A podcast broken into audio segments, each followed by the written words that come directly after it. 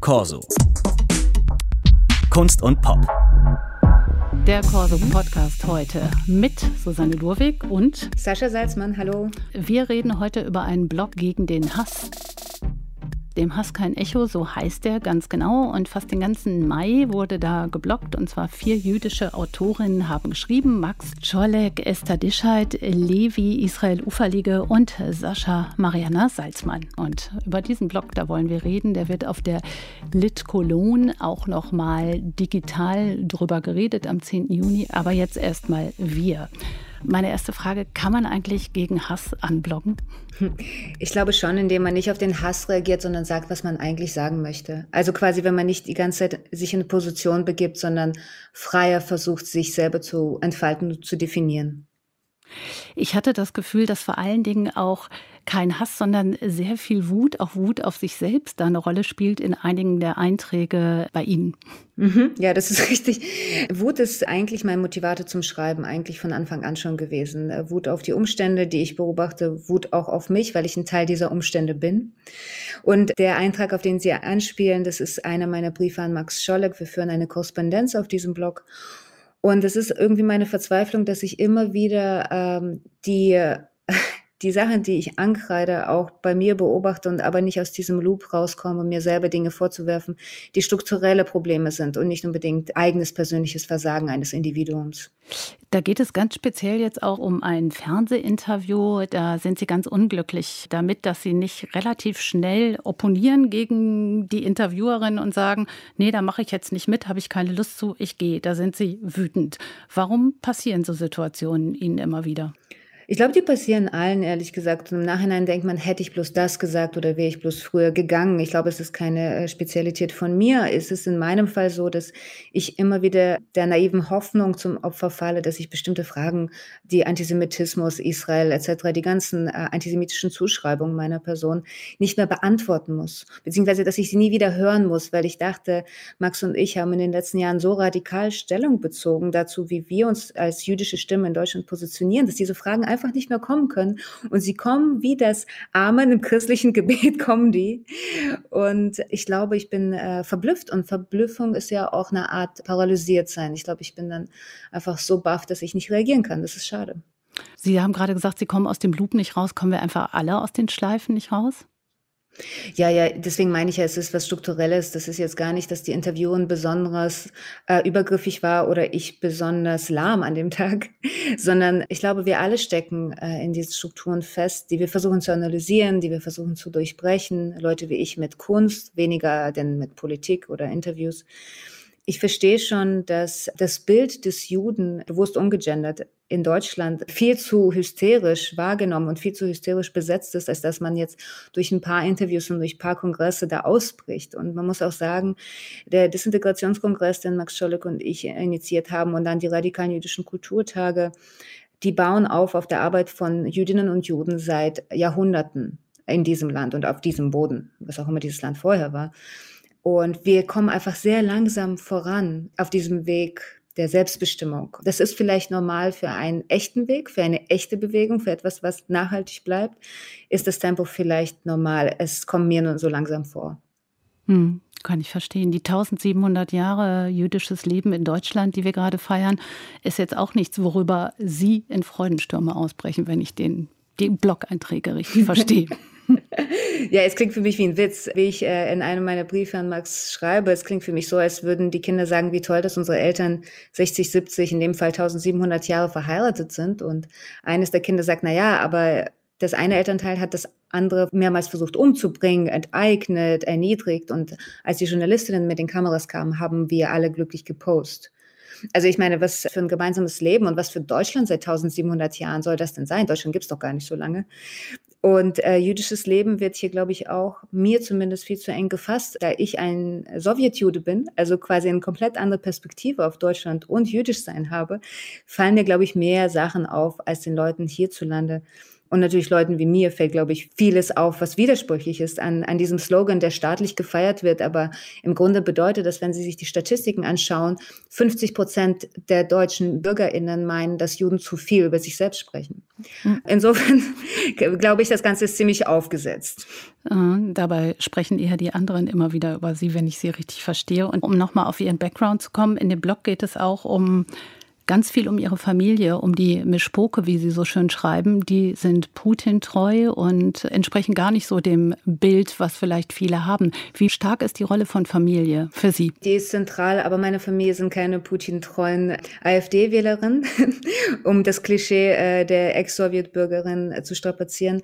Nur fast alle, die sie umgeben, sind es. Äh, und das finde ich ganz interessant. Meine Familie ist da vielleicht so eine kleine Insel und das hat auch vielleicht unter anderem damit zu tun, abgesehen davon, dass es tolle Menschen sind, dass sie ein queeres Kind und ein queeres Enkelkind in der Familie haben, das äh, sehr stur ist und seit über zehn Jahren dagegen anschreibt, gegen Putin und gegen alles, was eine Putin-Verlängerung in Deutschland ist. Insofern die Auseinandersetzung mit mir ist natürlich etwas, was sie sich immer wieder geben müssen.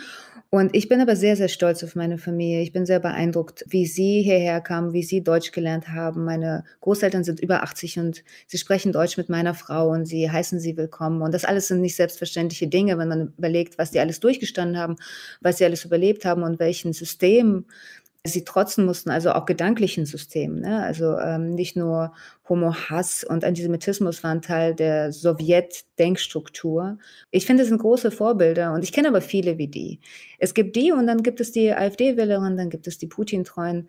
Auch die würden, glaube ich, meiner Frau und mir gefüllte Fisch servieren äh, und dann würden wir uns streiten. Das ist meine Mischspruche.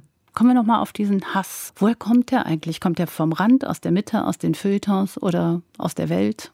Mm, der Hass ist allgegenwärtig. Und ich glaube, es ist sehr wichtig, dass wenn wir uns das fragen, wir immer bei uns selbst anfangen. Ich glaube, es gibt keine Klasse oder kein Bezirk in einer Stadt, wo es das nicht gibt, weil es ein strukturelles Problem ist. Es ist nicht ein Affekt, es ist auch nicht eine Meinung. Es ist das Bedürfnis danach, eine Norm zu setzen und also auch eine Anormalität zu erzählen. Und das braucht man, um Leute in Schach zu halten. Wenn man weiß, wo der Feind ist, hat der Tag Struktur und ganz viele Leute strukturieren ihre Tage und ihre Denke dadurch, dass sie einen Feind haben. Und der Jude ist einfach einer der ältesten Feinde der Menschheitsgeschichte. Deswegen sind diese ganzen Verschwörungsmythen, die jetzt im Laufe von Corona zunehmen, ganz oft antisemitisch unterfüttert, nicht weil die Leute ernsthaft denken, dass die Juden was damit zu tun haben, sondern weil die älteste Verschwörungstheorie der Welt ist das mit den Weisen von Zion und dass wir die Welt regieren. Und das ist allgegenwärtig. Ich finde, äh, jede Person, die sich einen gelben Stern jetzt annäht, in dem steht ungeimpft, sollte belangt werden. Ich finde, das ist ein krimineller Akt. Und diese Leute wissen noch nicht mal, dass sie Antisemiten sind. Insofern, das ist alles überall. Das ist im Bundestag. Wir haben sogar eine Partei dazu. Das ist eine Äußerung von PolitikerInnen, die gar nicht wissen, dass sie Problematisches äh, reproduzieren. Und das ist in uns. Ganz ehrlich, wir alle sind ja ein Teil einer Struktur, die mit Judenwitzen aufgewachsen ist.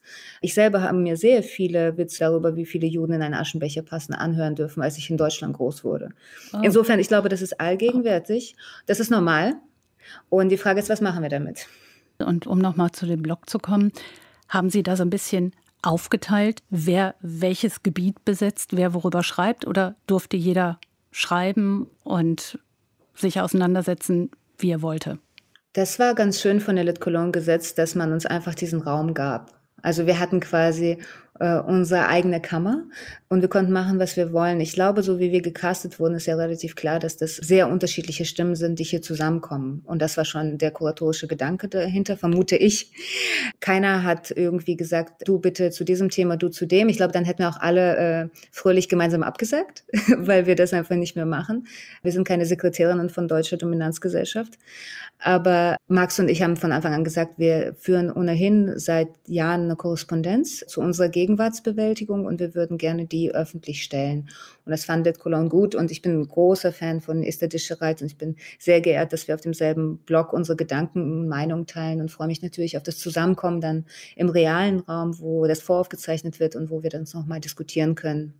Jetzt ist es ja immer so, wenn man Dinge anprangert, dann wollen auch immer alle gleich, gut, du prangerst da was an, dann bitteschön, wo ist die Lösung? Wie sehr nervt das oder macht das wütend, um nochmal auf die Wut zu kommen? Äh, das ermüdet eher, das macht mich nicht wütend. Ähm, es ermüdet deswegen, weil das ja nicht nur so eine, ein äh, Problem mit Antisemitismus oder ein jüdisches Thema ist, sondern das ist ein grundsätzliches Problem, ne? auch wenn wir über Feminismus reden oder queere Belange. Die Leute wollen sofort eine Lösung, es wird aber keine geben. Ich glaube, um jetzt das äh, explizit auf Deutsch zu sagen, es gibt keinen totalen Krieg und es gibt keine Endlösung dieses Problems.